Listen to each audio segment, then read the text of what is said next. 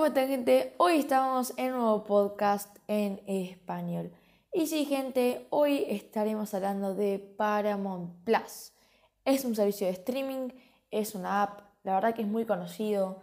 Em, ¿No vieron un anuncio de Paramount Plus en YouTube, en Instagram? Paramount Plus está anunciando en casi todas las plataformas.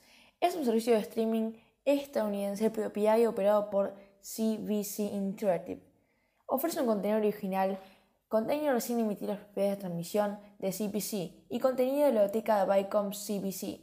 Ahora, ¿cuánto sale en Argentina? Este es un artículo de La Nación. Para empezar, el precio de la suscripción mensual de Paramount Plus sale 299 pesos. Algo que, comparado con Disney Plus y Netflix, es un poquito más barato. Disney Plus creo que está a 399 por mes y se podrá acceder a ella a través de paramountplus.com y en dispositivos de televisión y móviles conectados a través de la aplicación disponible para iOS y Android. O sea que esta app es para iOS y es para Android y también se puede ver desde la computadora o desde la tele. El plan mensual sale 999 pesos más IVA y más todo. Seguramente que te costará como unos 500 pesos. Ahora, el contenido original de la serie, porque ya tenemos Disney Plus, ya tenemos Netflix, no necesitamos un servicio más de streaming, o sea, tenemos miles de películas. ¿Qué te ofrece Paramount Plus para que vos digas, me quedo con esta? Podés mirar, mira, podés mirar series originales como Strange Angel y No Activity o contenido exclusivo como The Common Rule, Your Honor, Escape from the Mora. Series que nadie conoce, va, por lo menos yo no conozco. Y en la App Store, eh, ¿cómo están las reseñas de esta app? ¿no? Porque lo que más vale de la gente que deja son reseñas de las apps de streaming. Es dados en entretenimiento, por lo que está en las top apps de entretenimiento de streaming. Y voy a leer dos reseñas. Una de Silfrid que dice, dicen que es gratis pero no es cierto. Anuncia que hay cientos de miles de libros gratis. Después solicitan que nos escribamos y por último nos escriben que después de varias semanas comenzarán a cobrarnos en dólares no son serios ni correctos. Un engaño que tenemos que descubrir.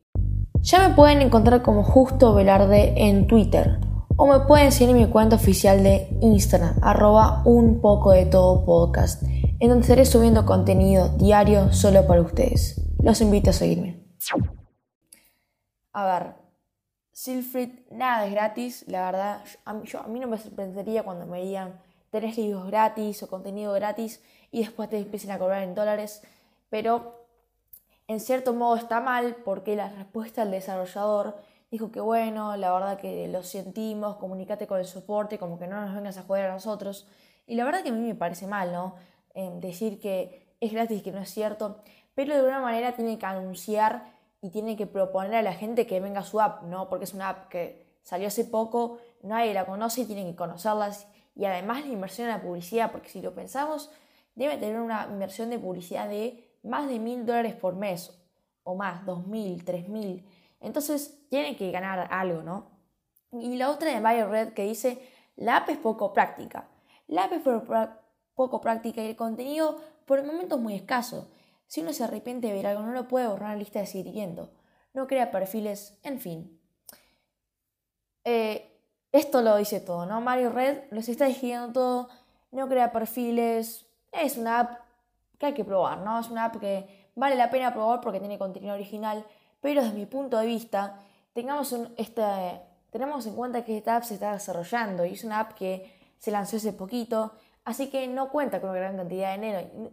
Y no se esperen que haya películas como The Flash o series originales muy buenas, porque esto recién está empezando. Y para mí, cuando se lleve un buen nivel, Paramount Plus tendrá más series originales, más contenido y todo.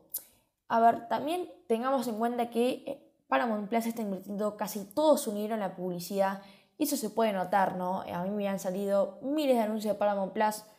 Los anuncios son todos de Paramount Plus, entonces la verdad que me, molesta un poco. Siendo sincero, me molesta que haya tantos anuncios, pero no entiendo por qué esta app quiere darse a conocer y bueno, se hizo a conocer porque esta app es dos entretenimiento, así que está bastante bien. Ahora la idea es que actores la promocionen y que se haga todo ese intercambio que hay en Netflix o en Disney Plus. Obviamente, tampoco la comparemos con eso porque no se va a poder dar algo tan genial como algo ya creado. Es, como la competencia de Disney Plus, ¿no? CCPC Intertips lanzó esto cuando se lanzó Disney Plus, ¿no? Ahí a la par para competir a ver quién gana. A ver, siéntate sincero, Disney Plus va por arriba, pero también no nos alejemos tanto de Paramount Plus porque nos puede sorprender. Hasta que el podcast de hoy, espero que os haya gustado mucho. Espero que os haya entretenido e informado, que es lo más importante para mí. Y nos vemos en el siguiente podcast en español. ¡Chao!